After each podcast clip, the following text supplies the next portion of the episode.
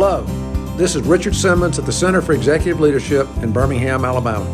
Today I'm talking about the struggles of modern life. I hope you enjoy it. You know, a number of years ago, there was a, a fascinating article in the publication Psychology Today. It's a publication that, that people that are, are psychologists read. And it was, uh, it was written by uh, a Dr. Martin Seligman, who's a professor of psychology at the University of Pennsylvania. And it's interesting, he called the article, or the title of the article was Boomer Blues. Now, I don't know if you know what a boomer is or if you even fit into the baby boom generation. If you were born between 1945 and 1964, you were considered a baby boomer. This man had obviously done a great deal of research on our generation, which I am a part of. And he compared our generation with our parents' generations. In his research, he found this was interesting that the rate of depression among boomers compared to their parents' generation was 10 times higher. 10 times higher. And he says this has become an ec- epidemic with the baby boom generation. And then he made an incredible statement, and I don't know how he came up with this, but this is what he said. I quote We are the most depressed generation in all of history. And then he gives the main reason why he believes this has happened. And Though he, I don't think, uh, was intending to give a spiritual answer, I feel like he did. Because this is what he says. He says that boomers, I quote, have lost the art of learning how to relate their daily lives to a bigger cause for which they are living and which they believe is real and true. And then he says, their lives are totally focused on themselves, making money, having fun, and all of their various hobbies. You know, many scholars would agree that probably one of the most thoughtful books that's been written in the last 30 or 40 years is Ernest Becker's Pulitzer Prize winning book, The Denial of Death. And you know what? He has a very similar take on this issue. He says every person seems to have a need for what he calls cosmic significance. In other words, purpose and meaning in their lives. And he says throughout history, all the way up until modern times, people knew that they had value and purpose because of the transcendent, because of God. Becker said throughout history, people knew their place in the universe, they know who they were, they knew who they were, and they knew their value and identity. He says, but modern people have lost this. They've lost that sense of purpose. He says, we have become secular. He says, even most modern church going people are secular, that their lives are not normally impacted personally by their beliefs. And he says, but Becker has a little different take. He thinks that what God has been displaced with is sex and romance. He says that this is why our culture's preoccupation with sex is outsized compared to other cultures in the past. And he says, what, what men have done, he says, we have, God has been displaced for us by some goddess. Now, it's interesting to note also that Becker, when he wrote the book, was an atheist. But apparently, at the end of his life, he changed his mind. But it's an interesting point of view. It's an interesting take that he has. Now, some of you may be saying, well, are you telling us that, that we have become a godless nation? Well, here's another interesting fact George Gallup, every year, along with a number of other pollsters, tries to kind of get their finger on the pulse of the religious life of America. In fact, Gallup supposedly has been doing this for 50 years. And the results have been consistent over year after year after year. For the last 50 years, over 90% of the population believes in God or some higher being or some higher power. But this is what's so important to know these same polls reveal something very significant about us as modern people. These polls tell us that our belief in God has no dramatic impact on our lives. And they furthermore tell us that our belief in God does not help us answer the questions of purpose and meaning in life. I think this reveals what Ronald Rolheiser calls we are a nation of practical atheists. Now, I don't know if you know that term, practical atheist.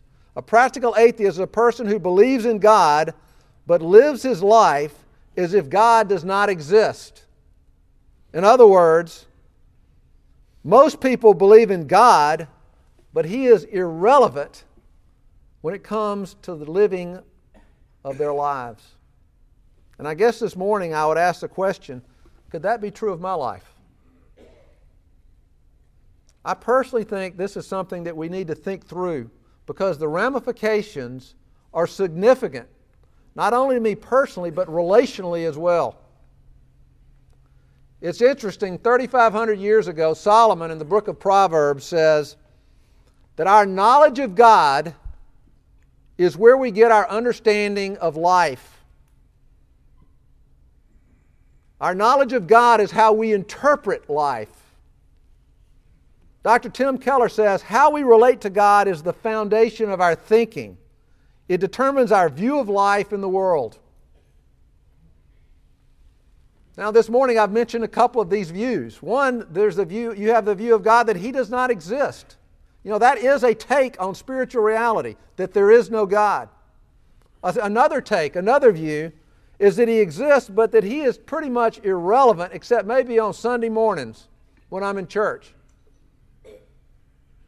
A third view that I would offer is that God is the King and Lord of my life, and I'm going to seek to serve and please Him with my life.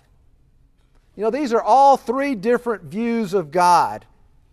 Three different views of spiritual reality. And whether you realize it or not, all of your reasoning proceeds from this view. Because what you end up doing is you end up embracing or screening out all that fits or does not fit with your view of God. And this is why Solomon says that our understanding of God is the beginning of our knowledge. Dr. Armand Nicholi who's one of the most prominent psychiatrists in our land today. He teaches psychiatry at Harvard Medical School, and he says this about our view of God. He says it influences how we perceive ourselves, how we relate to others, how we adjust to adversity, and what we understand to be our purpose. Our view of God helps determine our values, our ethics, and our capacity for happiness. It helps us understand where we come from, our heritage, who we are, our identity, why we exist on this planet, our purpose, what drives us, our motivation, and where we are going, our destiny. And then he makes this incredible statement. He says, I quote, nothing has more profound and more far reaching implications for our lives than our view of God and the role he plays in our lives. Do you see the significance of this? And this is something we rarely even think about. I want to give you a couple of examples. Uh, let me take, again, the one that Becker brings up our, our sexuality. Let me give you the view of, of sexuality from a biblical Judeo Christian perspective. The, Christian, the Judeo Christian view of sexuality is that the healthiest, most meaningful, most satisfying, and most pleasurable sexual experience is found between a man and a woman in a covenant relationship called marriage. A covenant is a promise, a pledge of love and loyalty and faithfulness. A covenant involves continuity, the sense of a common future to look forward to, and a history to look back on together. A covenant means belonging, a commitment to a rich and growing relationship of love and care. If you remember, Jesus comes along in Matthew 19 quoting from the Old Testament, and says, A man shall leave his mother, father and mother, and he shall cleave to his wife, and the two shall become one flesh. The word cleave is a word we don't use much. but it's a Hebrew word that means absolute unity. It means total union, deep, profound solidarity. Not just a physical union, but an emotional union, an economic union, a social union, a complete union. To cleave to someone is to say, I belong exclusively to you, permanently. Everything I have is yours. I am yours. And this is what marriage is. This is why God created sex for cleaving. It's a cleaving apparatus. God made sex to be able to say to, one, uh, to say to another human being, I belong completely and exclusively and permanently to you. All of me, everything. And that's the Christian view of sex. It's pretty powerful. But what about the modern view? The modern view is that sexuality is just another thing you do as far as recreation. You know, the most prominent sexologist to ever live was a guy by the name of Alfred Kinsey. He did more research on sex than anybody. They even did a movie on his life. Liam Neeson played the part of Alfred Kinsey. Kinsey was an atheist, so in his view, God had nothing to do with sex and sexuality. And he believed this that we are mammals, and you should enjoy sex with any other mammal. Whether it's an animal, a child, your father, your mother, your aunt, your uncle, your brother, your sister, he says it really doesn't matter. Now, I, I know you're probably thinking, you know, that's a pretty extreme view. That's a pretty twisted view. And that most people today don't really buy into that. But, you know, I, was, I had a, a, a former youth minister tell me that you know the two hottest TV stations for teenagers and college students today is MTV and VH1.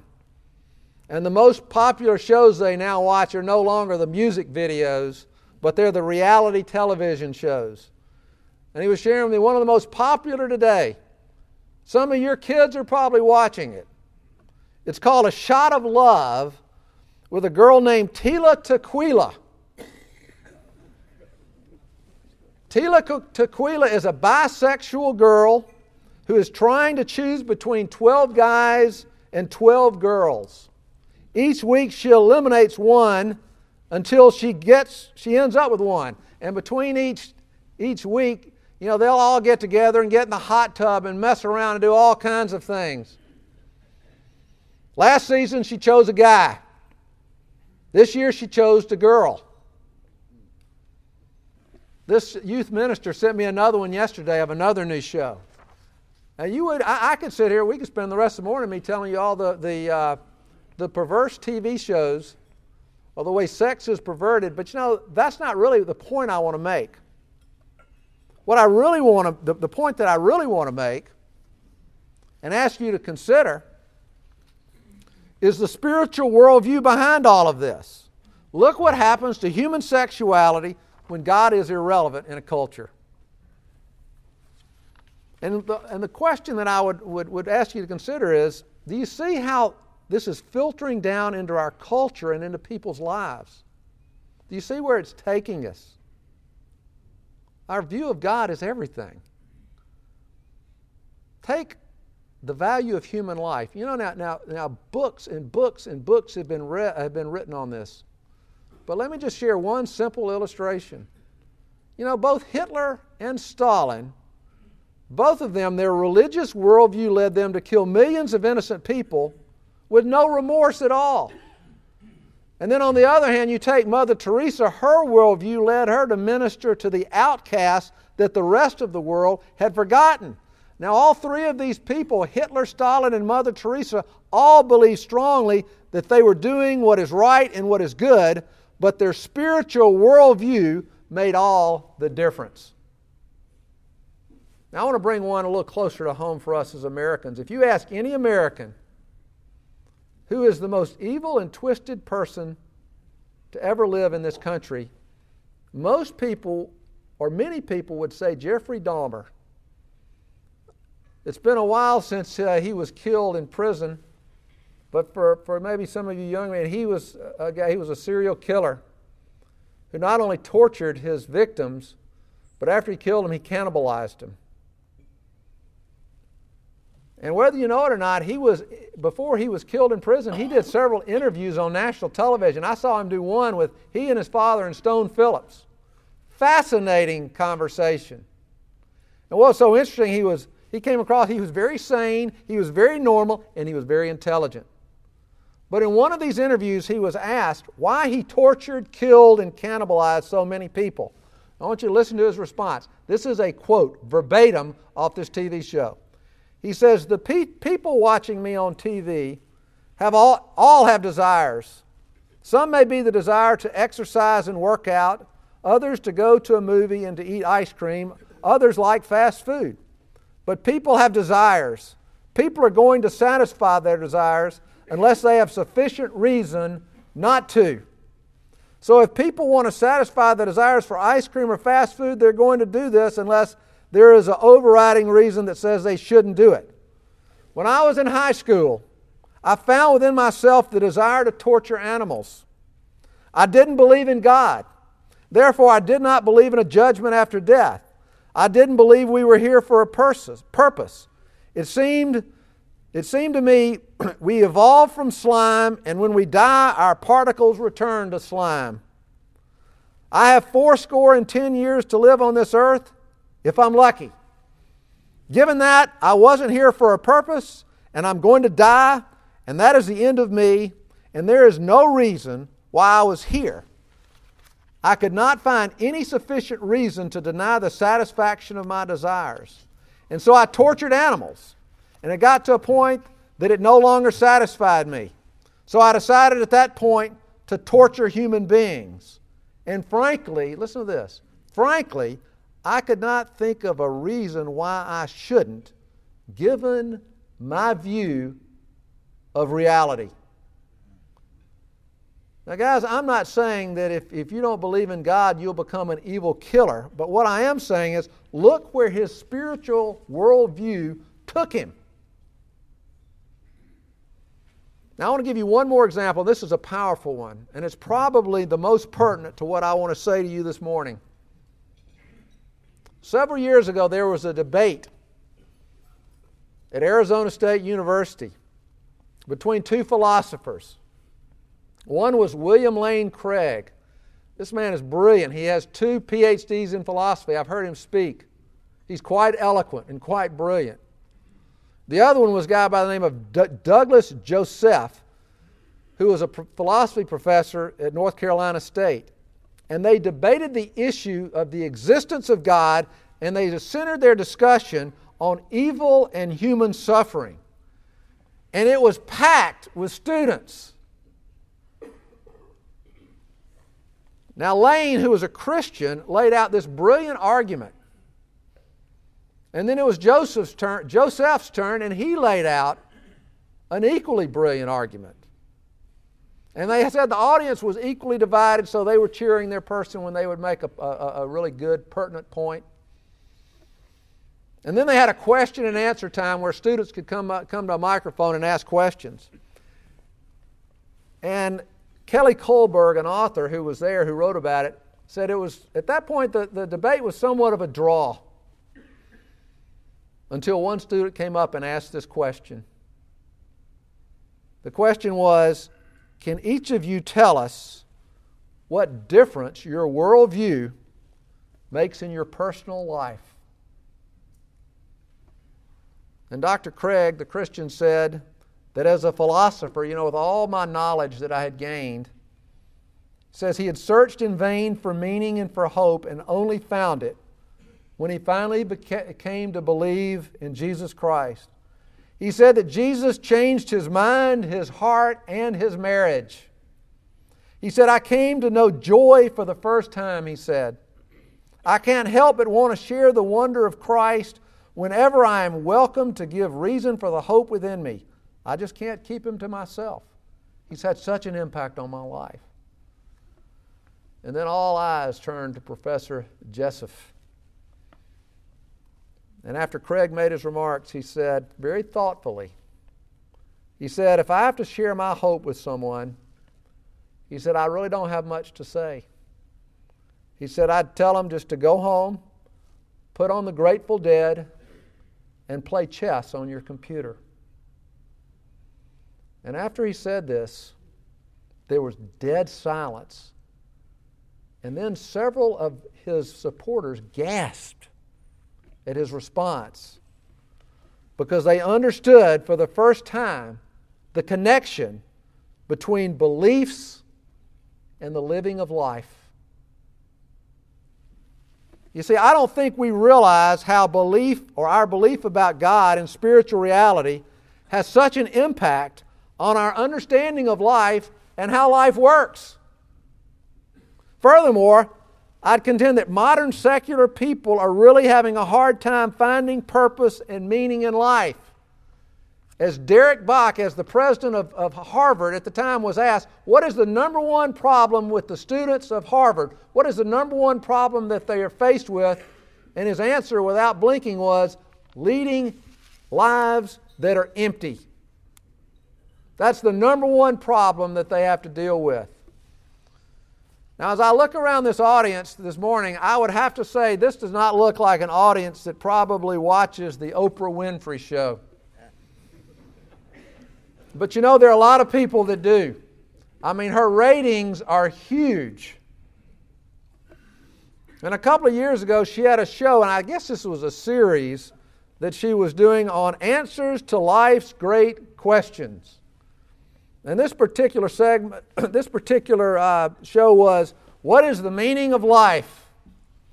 What is the meaning of life? And they had the first segment. And they, she came up with, she didn't give any real answers. They didn't come up with re- any real answers. And when they went to the commercial break, Oprah would say, When we return, we are going to give you the answer to what is the meaning of life. And they break for a commercial. You know, they went through the entire show and never came up with an answer. And just as they were signing off, the last thing Oprah said was this I quote, you will just have to look within yourself to find the answer. You'll just have to look within yourself and just find the answer. What kind of answer is that? I mean, you know, we have a number of businessmen sitting out here today. Next time someone comes into your office and has a problem and you don't know how to respond, why don't you just tell them, look within yourself? The answer's there, it's somewhere within yourself. You know, I think Dr. Seligman, the person that I opened with, was right in identifying the problem with the baby boomer generation. We don't know how to relate our lives to a higher purpose. So I want to take a few minutes and just talk about the issue of purpose in life. You know, it's what the Greek philosophers call logos, the reason for life. And if you think about it, purpose implies design. A lot of you have heard me share this before because it's been so meaningful to my life. It's what's given my life real coherence in a world that doesn't seem to make a lot of sense sometimes. But the idea of purpose implies design. I mean, take my cell phone, for example, it clearly has a purpose to communicate, to communicate with someone that's not in this room that I want to talk to. Now, this is not just a piece of plastic, it didn't jump into existence. It has a designer. You see the little keypad, you see the little place where you can hear, you the little antenna. Clearly was designed by someone. And the point I want to make is that purpose implies design, and in order to have design, you have to have a designer. And when you look at the cell phone, its purpose for existence is fairly self evident. But when you look at a human life, it's not so clear. When you look at your own life, I mean, that's what philosophers have asked over the centuries what is the meaning of life? Oprah Winfrey struggles with it. But you know, the Christian worldview points to a very logical answer. Now, let me just take a minute, I want to lay it out for you. Because we're given a very clear indication in the Bible about our design. We're designed in the image of God. You're probably familiar with that term. But what it means, we are basically, our lives reflect who He is and what He's like. You realize we have so many of God's characteristics because we bear His image. We can think, reason, and be creative because God thinks, reasons, and is creative. We have a personality, we have emotions because God does. Look at Jesus, the Son of God. He, he has a personality, he has emotions just as we do. But most significantly, we are relational beings who can love just as he is a relational being who loves. And if you don't believe that we are designed to be relational and it is, it is inherent to who we are as people, if that were not the case, there'd be no such thing as loneliness. And loneliness is, a, is something that deeply plagues human beings.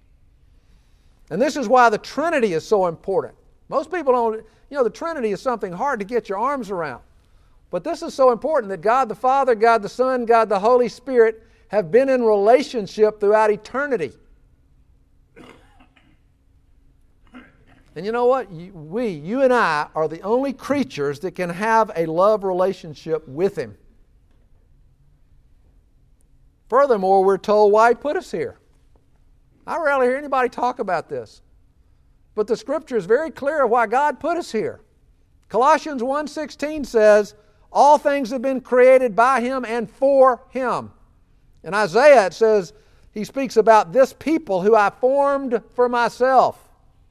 1 Corinthians 8 6. It's a real long verse. And right in the middle, there's this little phrase that says, We exist for Him. And probably my favorite is 1 Corinthians 1 9 that says, We have been called to live our lives in fellowship with Jesus Christ. And that word fellowship literally means companionship. We've been designed, guys, to live our lives in a love relationship with God. This is what we have been put here to do. And as St. Augustine said so eloquently, God, you have made us for yourself, and our hearts will not find rest until they rest in Thee. Then I would also contend that we function best as people when we do what we're designed to do. And when we fail to do that, we malfunction, not only in our individual lives, but relationally as well.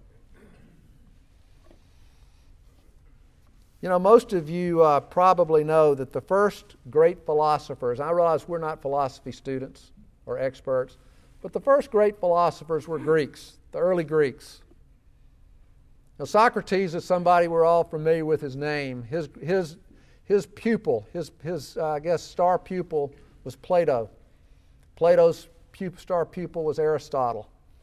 And the Greeks believed, and by the way, these men lived right around the same time all the, uh, a number of these Old Testament prophets lived, just in different parts of the world. And these philosophers believed in the concept called the Logos, L O G O S. It's where we get the word logic from. And it literally means the reason for life. And these Greeks believed that when you found the Logos, the reason for life, that you would be complete and whole as a human being. But you know what the problem was? They never could agree on what the Logos was. And this is why, several hundred years later, when the Apostle John comes along, in the opening words of probably the, of the most prominent or most popular of all the four Gospels, the, the, the, uh, the Apostle John drops a bombshell when he says, and this is the first verse of the book of John, he says, In the beginning was, and the Greek word they use is logos. In the beginning was the reason for life. And it was with God, and the reason for life became a human being and dwelt among us, and we beheld his glory. You realize what John was saying? He is saying that the reason for life is not a philosophical principle, it was a person, it was Jesus. the Son of God. And what John was saying is when you know Him, when you love Him, when you serve Him with your life, when you get your life in sync with His purpose for your life, that's when you find meaning. That's when life makes sense and is coherent. That's what Dr. Craig said in the debate. It's what changed his life when he met the person of Christ.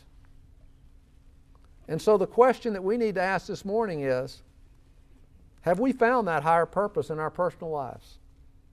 Have we found the reason for life? Do we know Him? I would have to say, based on the work that I do and the counseling that I do with businessmen, the answer for so many is no. No. So, what keeps us from finding it? What keeps us from getting there? You know, if I believe in God, why doesn't my belief really impact my life? Well, as I wrap this up, let me just share this thought with you. I got two final thoughts, two really illustrations. I think there are a lot of reasons. There are a lot of reasons we don't connect with Him. But let me get to the heart of the matter. And you know, it is a matter of the heart. You know, we live from the heart. Life flows from the heart. As Solomon says, the heart of man reflects the man.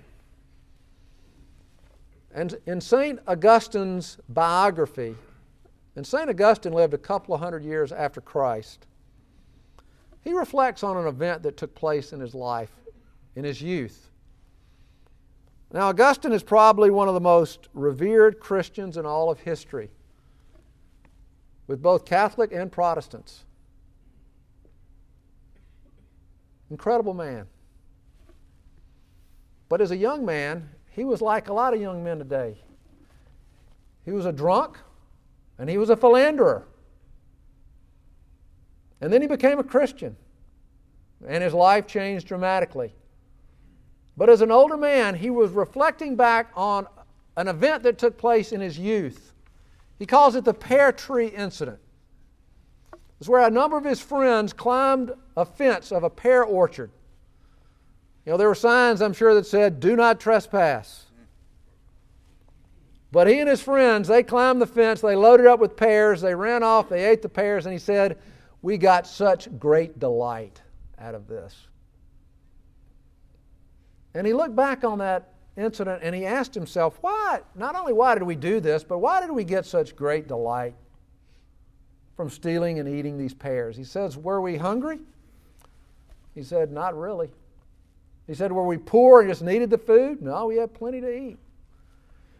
And then he says, You know, to be quite honest, I don't really like pears that much. But I got great delight this day of eating those pears. And why is that? And he said, he really has examined his life. He said, You know, as soon as someone said, Don't go in there, he said, I wanted to go. He said, I began to realize that deep in my heart there was a voice that was crying, My will be done. My will be done not somebody else's will, not God's will, but my will be done. I want to live the, I want to live the way I want to live. I want to live for me. And he realized that that was the deep cry down deep in his heart. And he said, at the root of every heart, there's that voice that cries, My will be done. It's a selfishness. It's a depravity of the heart. It's what the Bible calls sinfulness. And Augustine says it's at the center, it's deep down in every person's heart. And he said, This is what I, he said, I realize this is what distorts everything in life. Every relationship and every decision is distorted by this desire that I have for myself. But you know what else he said? I also realized that to become a Christian, you have to acknowledge this sinfulness. You have to acknowledge that it's there. You have to acknowledge your need for God's forgiveness. through Christ's atoning death on the cross. But you know what else he said he realized? Ultimately, you have to relinquish your will to him. If you're going to be one of his, you have to relinquish your will to him, to follow him. Somebody just recently pointed out to me that the one message that Jesus hammered home more than any other message, he said this over and over and over. He says, if you want to find your life, you have to lose it. He says, if you want to save your life, you have to surrender it. You have to surrender your will to Him. And you know, unfortunately, I think this is where many of us refuse Him. We refuse to let go. You know, this was a battle I had in my life for years resisting God, resisting relinquishing my life to His. It was a battle of the heart. And it is a battle. It, the issue of relinquishing my will to follow His.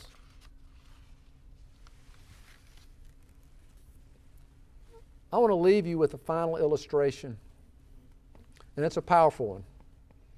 And it comes from C.S. Lewis's Chronicles of Narnia.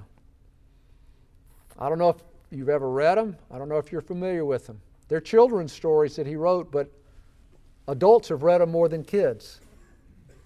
They're allegorical and they're powerful.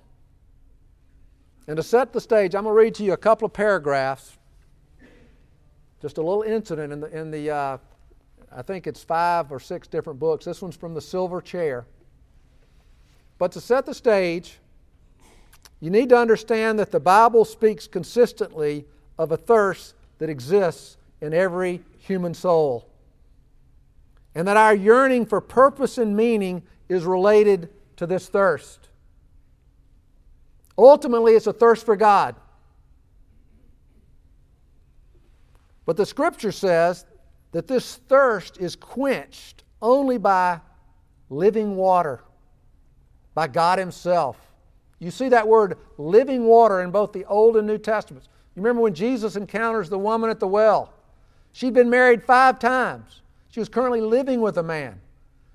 and Jesus hones in on the spiritual need in her life and offers her living water.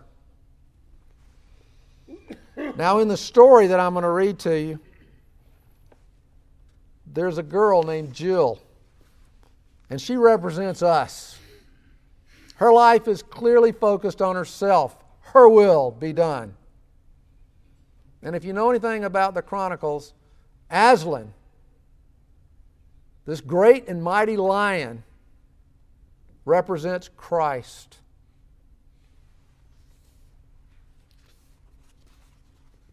Jill grows unbearably thirsty. She can hear a stream somewhere in the forest.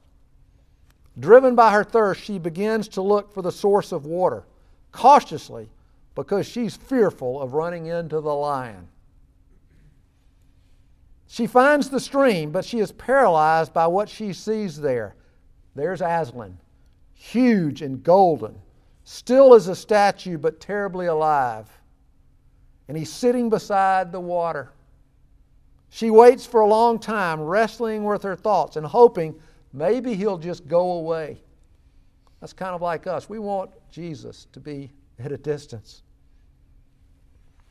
Then Aslan says, If you are thirsty, you may drink. Jill is startled and refuses to come closer. Are you not thirsty? said the lion. Well, I'm dying of thirst, said Jill. Well, then drink, said the lion. May I, could I? Would you mind going away while I do? Again, typical. God, I want what you can give me. I want you to bless me, but I don't want you. You go away. The lion answered this only by a look and a very low growl. And just as Jill gazed at its motionless bulk, she realized that she might as well have asked the whole mountain to move aside for her convenience. the, the delicious rippling noise of the stream was driving her near frantic. Will you promise not to do anything to me if I come? You know, will you leave me alone? I make no promise, said the lion. Jill was so thirsty now that without noticing it, she had come a step nearer. Do you eat little girls? she said. I have swallowed up girls and boys, women and men, kings and emperors, city and realm, said the lion.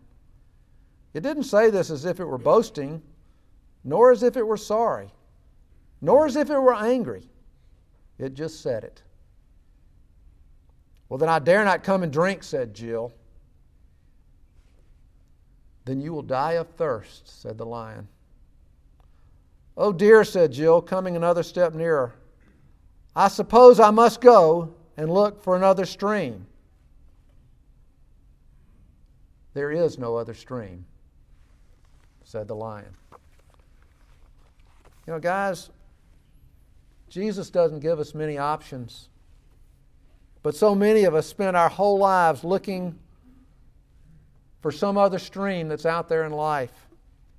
But Christ says very clearly there is no other stream to quench the thirst of your soul. And he's very clear about this. And I leave you with this thought. If we don't drink from this spring, we will die. Let me close in prayer.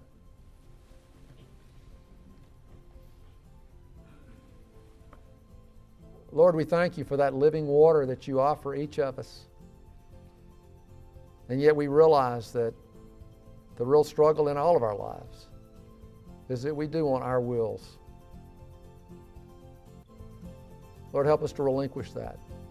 Help us to be willing to let go and connect with you, the truth of life, and drink that living water that only you can offer. As we depart, we do thank you for all the good friendships that are existing in this room. We thank you for our families. We thank you for the lives that you've given us. We pray these things in Christ's name. Amen.